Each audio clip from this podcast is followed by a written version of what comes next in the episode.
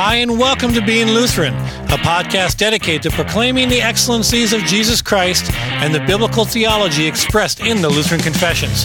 Today, Pastor Jason Goodham, Pastor Brett Bow, and myself begin our discussion on the ninth and tenth commandment.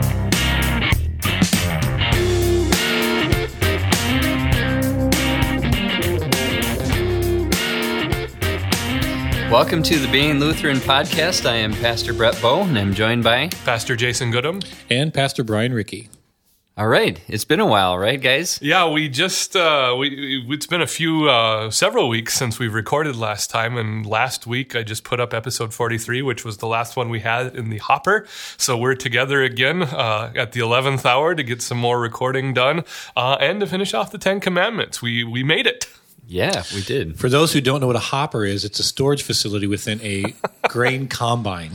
I, I would I would venture to guess most of our listeners have at least some agrarian experience to them. well, I'm speaking to the urban people. Yeah, right. Yeah. oh, good. What are we talking about today, Brett? Yes, uh, we're talking about the ninth, ninth and tenth commandment, and I guess as we get going on this, and I don't know, I'd have to go back into our archives and re-listen to these, but I don't know if we ever had a discussion about why the different ordering of the Ten Commandments, you know, the Lutheran versus a Catholic versus a Reformed, and so on. And maybe it'd be good to start with reminding ourselves of that again, Jason, of why the different ordering and why why is this one split into two as opposed to the first and second? Well, I know we did acknowledge that there is a different ordering and explain it. I don't know if I can answer the why. I'll do my best. Mm-hmm. Uh, the different ordering is that the Lutherans break out the coveting commandments into two and only have one commandment on idolatry, and the Calvinists have two commandments on idolatry and one coveting commandment. And so uh, we've been off on our numbering until number 10. Uh, uh, with the Calvinists. The Calvinists have you shall not commit adultery, and then you shall not have any graven image as one and two, and that's just commandment one for us. And we have uh, don't covet uh, your neighbor's house and don't covet your neighbor's wife as nine and ten, uh, where the Calvinists just have don't covet. Uh, for my money, thinking back to what I've read on this from Luther, basically what Luther said is you need 10 because there's a couple passages in scripture that delineate that there are 10 commandments. Mm-hmm. And so Luther says you need 10. I think there's some specific thing he saw in the Hebrew that led him to go to 9 and 10, um, but I don't know anything beyond that. If someone actually knows, I would love you to email the podcast so that I can build that into the curriculum mm-hmm. because that's a blind spot for me. It doesn't really matter. Yeah. Uh, and, uh, uh, it's it's the same commandments, and which is why we're studying the commandments as law and not the particular commandments individually in a vacuum, mm-hmm. because it, it, functions in the same way no matter what you do. Uh, but this is that's just acknowledging the difference. Mm-hmm. Yeah, and, and I think having that in mind too, and and also the idea that all the commandments are woven together in a sense; they're connected to each other. You know, uh, they think of coveting; it's almost like a precursor to uh, stealing, uh, yep. you shall not steal, um, and then others or even do, adultery. Yeah. I mean, it, they do really touch each other, and I think that's been the beauty of this study, especially as we're landing on the ninth and tenth commandment, that it really does touch each other yep. and how interconnected the Ten Commandments are. And uh, I know that. Um, we were talking earlier, and that sometimes people see this one as kind of the disposable one, like, yep. oh, this isn't really the one that's really that important. Yeah, coveting is the throwaway commandment um, because it's the victimless crime. You can't ever prove that coveting has happened. There's the the residual symptoms of coveting. I know uh, the, we've talked about. Uh, the, you know, we're going to be talking about rather discontentment uh, and, and, and greed. But you, you, when you look at what Jesus talked about in the the Sermon on the Mount, and he started building intent into the sins, what he's touching on is the coveting aspect of each one of those sins. Motives. Yeah, motives. And so if we go back to adultery, uh, lust is the coveting aspect of the sixth commandment. Uh, it's not the act of fornication, but it's it's the motive, it's the intent. I find it kind of interesting that the that the first two commandments and the last two commandments, as to our, the Lutheran numbering, are like bookends mm-hmm. that summarize, really in a, in a way, all of the middle. you know. Well, and it's really this this you you captured on it, and, and I want to build towards that. It's the interconnectedness of the commandments, kind of prefigures for us as Lutherans the interconnectedness of the entire catechism. And and and for my money, the best work Luther did was to demonstrate on how the basics of the faith for the Christian life are interconnected. Mm-hmm. And so uh, you have coveting being the sin of discontent or uncontentment. Uh, that's you know, all of the commandments, really, but that's also first article of the creed material because mm-hmm. God is our provider and creator and order uh, order of society. It's also fourth petition of the Lord's Prayer, uh, God providing daily bread. And it also shows us how the law and the gospel works in our, here we go, vocations. Because, ding, ding, ding, All right, we got it. Vocation. Yeah, it's going to be in all four of these upcoming episodes because we're really going to see how uh, this works for us. And uh, if you don't have, um, if you don't have the law functioning as an umbrella for the whole Christian life, the Christian life breaks down. If you don't have the gospel functioning as the umbrella for the whole Christian life, the Christian life breaks down. If you don't understand how all of the fundamentals of the faith inform your Christian life, the whole Christian life breaks down. Yeah. And so the interconnectedness is hugely important here. Mm-hmm. So, Brett, what are the yeah, ninth I was and tenth commandments? Just going to say, hey, you're taking my job. Professional no. seguer, Brian Ricky. All right, yeah, let's read the ninth and tenth commandments. And uh, this is once again the question and answer format of the Catechism, catecho, echoing back. And so, what is the ninth commandment? You shall not covet your neighbor's house. What does this mean? We should fear and love God so that we may not craftily seek to get our neighbor's inheritance or house, or obtain it by a show of justice and right, or any other means, but help and be of service to him in keeping it. Okay, and now the 10th commandment. What is the 10th commandment? You shall not covet your neighbor's wife, or his manservant, or his maidservant, or his cattle, or anything that is his. What does this mean? We should fear and love God so that we may not turn, force, or entice away our neighbor's wife, servants, or cattle, but urge them to stay and carefully do their duty. Yeah, so these are the ninth and tenth commandments, and I, I was reminded of I use the believe it was a Lutheran Brethren catechism um, for our confirmation instruction a number of years ago. And the gloss that they used was the ninth is house and the tenth is spouse. You know, the rhyming, uh, that was kind of a nice way to maybe differentiate between the two of your house and then everything in it, everything in mm-hmm. your house. Yeah, it's it's I I love that. The, you know, the gloss is helpful there, and um, really, I want to get out of the way too. When we're talking about coveting, Luther is hitting on the ethical and moral issue rather than the legal issue now. Mm-hmm. Again, because it's the victimless crime. You mean that we can't necessarily prosecute coveting? Yeah, you can't prosecute. Right? It's impossible. Yeah. But so, you know, the, the examples here, and it's kind of built into the catechism thing, is by a show of justice. And so you could underhandedly, but completely legally, uh, do coveting. You mm-hmm. could, you know, in Luther's day, it was enticing away the wife of another uh, man or enticing the way an employee. You know, today we have it's an actual industry, headhunting. Yeah, uh, and, and, I and I totally understand what you're saying. I just want, for clarity's sake, that I, you know, none of us believe there's a victimless sin.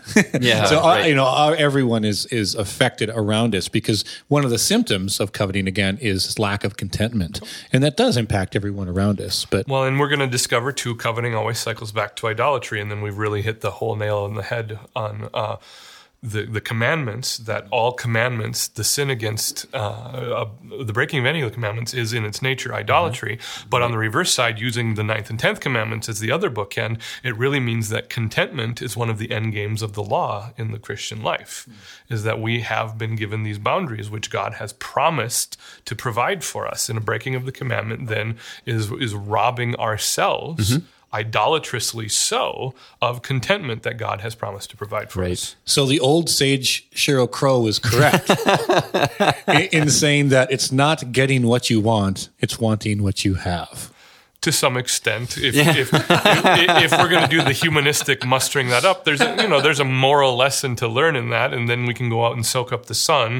If you really want me to. You can't always It's, get what it's you want. yeah, it's earworming to death our audience uh, one No, that, song that's at a a, time. You know this idea of coveting, and maybe we should do next uh, is actually define the word. Mm-hmm. But there, it's not it's it's not wrong to want something. It's not wrong to have a desire to obtain something, and so maybe we need to have some nuance here of what does and, and coveting is one of those words that it seems like we know what it means, but maybe don't know how to define it. But it's using not a word we use every Yeah. day either, No, you know. So yeah. you've got a younger generation. It's like, what's that mean? You know. Yeah. So when someone asks you how you're doing, oh, I've been struggling with coveting. Uh, no one really says that. But what we're going to define it with three layers, and then I'll give a a, a multi-tiered example of how that defines it better. So, dictionary definition, I get this from Merriam-Webster, is to want something you don't have very much. what was that? inspired, right? Yeah, No. the uninspired Merriam-Webster. Yeah, to want something I'm that sorry. you do not have very much. Mm-hmm. Uh, second layer of the definition. This comes from Luther in the Large Catechism. It's a very specific definition, but the principle is there: is to desire or in any way to aim at getting our neighbor's wife or possessions. Uh, which really my confirmation definition from my pastor in confirmation was that coveting meant you wanted to have something your neighbor has Hmm. instead of him having it. Yeah, I think that that's really good to express it like that. I think that that maybe separates the difference between wanting and coveting. Well, and even in the layers of wanting something, there's there's there's nuance there, and so the best way I've grown to understand, and I and I believe uh, this came from my pastor in confirmation too, is he used the illustration of a sports car. It, uh, a sports car, at least for men, speaks to a, a primal desire that we have. yeah, Tim the Toolman. man, man, we've got all these little references. You know, it's a. Oh. pop culture episode. Of We're being dating Lutheran. ourselves, though. That's true. I love the '90s. Brought to you by Being Lucid. so you take a you take a sports car, uh, Corvette, Ferrari, whatever your car of choice might be. Uh, on the first layer, completely innocent, is just appreciating a sports car when it drives by. Uh, now, I used to live in California, and I was 20 minutes away from uh, Carmel Beach. In Central California, and uh, there's a lot, a lot of wealthy people Yeah. that live at Carmel Beach, and so there's this drive. It's I think it's called 13 Mile Drive, and on the weekends, people used to pop into their sports cars and they used to just put them on show. And one of my favorite things was standing on, on the hill that goes down to the beach and just turning around and watching the sports cars drive by because it was awesome. It was like being at a car show uh, and appreciating the beauty of a Ferrari. There's nothing wrong with that. Okay, the second level that coveting hits now, where we're going to really start to get convicted, is that you compare Don't what someone it. else has to what you have. And so if I see a Ferrari drive down the side of the road, uh, and I compare that to my 1996 Jeep Grand Cherokee, which is missing some of the paneling underneath the door, and uh, the four wheel drive on the fly doesn't really work anymore. I literally can't open the tailgate because the lock is frozen in place, so on and so forth. That's when discontent starts to creep in, and and that's the first level of coveting. Is is like, oh, that's better than what I have uh, and so now I'm unhappy about what I have. The where coveting hits home, the force of coveting then is that I see my neighbor's possession, my neighbor's sports car, and not only do I want to have the sports car, but I want him not to have it. And that's where the jealousy and So there's malice involved yeah, a little it's, bit. it's a malicious thing. Uh, and it, that really, I think this this victimless crime, this throwaway commandment, is really designed to highlight the depravity of sinful nature. Is it? There is no reason to go there. Yeah.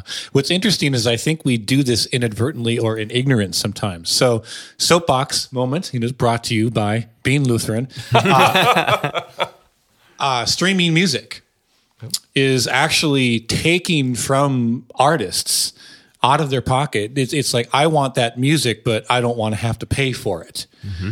And so it, it really it is. And so I know a lot of people are on subscription music, but you have to understand that on subscription music because the Library of Congress laws haven't caught up to technology, you are robbing the artist from their finances. Now, some would say, well, these guys are millionaires, but what about the small person? What about the person that's independent? You know, the people that are, that are just getting started, they don't get see any of that money. When you're when you're streaming that or you're on subscription music, you are literally taking money from those people. And so there's even aspects of that in our life that we probably aren't even aware of. What it, it also, you know, even if you're completely ignorant about that until this moment, uh, it, it, it illustrates the need for ethical business practices. Again, uh, you know the the whole argument from socialism today, contemporary socialism, Bernie Sanders socialism, who that, has three homes in the Hamptons. Yeah, is that all wealth is gained dishonestly? No, that's entirely false. Does that, that go for him too? Uh, no comment.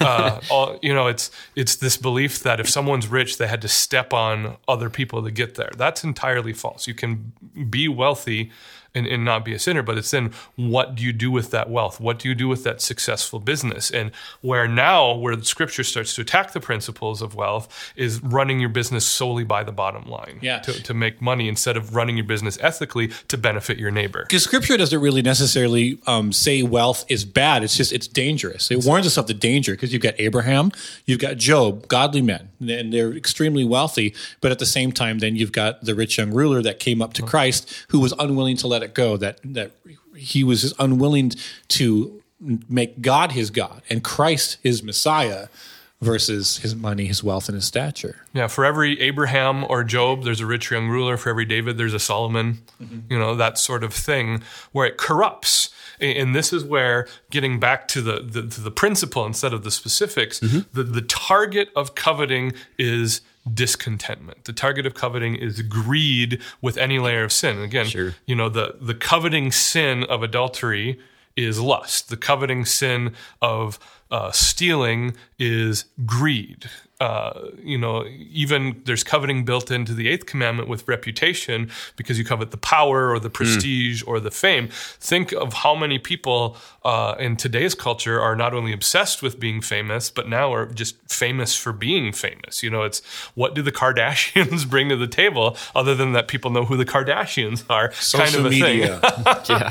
But all of this is coveting. Yeah. And that's where the sin is. And where we're going to round out then is that scripture specifically calls coveting idolatry. And that's what our Bible study is going to be on in the prohibiting side of things. We're going to have a second part to Commandments 9 and 10 where we talk about the positives, what we can mm-hmm. do in light of what God commands here. But uh, coveting is idolatry. And rounds it out again is that we are replacing right. God with something. So we, in essence, we want God's place um, over whatever it is. Yep. I do find it interesting, though, as you brought up, Jason, that this is kind of the disposable commandment in a in a way, or we kind of view it that way. But this one, these two commandments, really touch every area of our life. Maybe more so, like you say, we kind of said it was bookends, and it summarizes a lot of the second table of the law, if not all of it. And it's really interesting how pervasive, honestly, the the these commandments uh, really touch every area of our life. And, and what's so interesting is we'll talk about this on the second part next week. But the, the silent promotion that the ninth and tenth commandment are designed to bring about is self examination. Because mm-hmm. on the one hand, you have this entirely victimless crime, this, this thing you can't even prove exists. But if that is a sin, then all we're left with with the law is self examination. Mm. Because I can't go around pointing fingers saying, You're coveting what I have. That's stupid. Uh, but if I can covet, it means the law, the exclamation point is then I'm looking inside myself first for the breaking of the law. I'm not looking out there first. Now it happens. We've covered it several times. You can be the victim of an actual crime. Mm-hmm. You can be, uh, you know, suffer abuse and, and, things like that, and that's a real problem.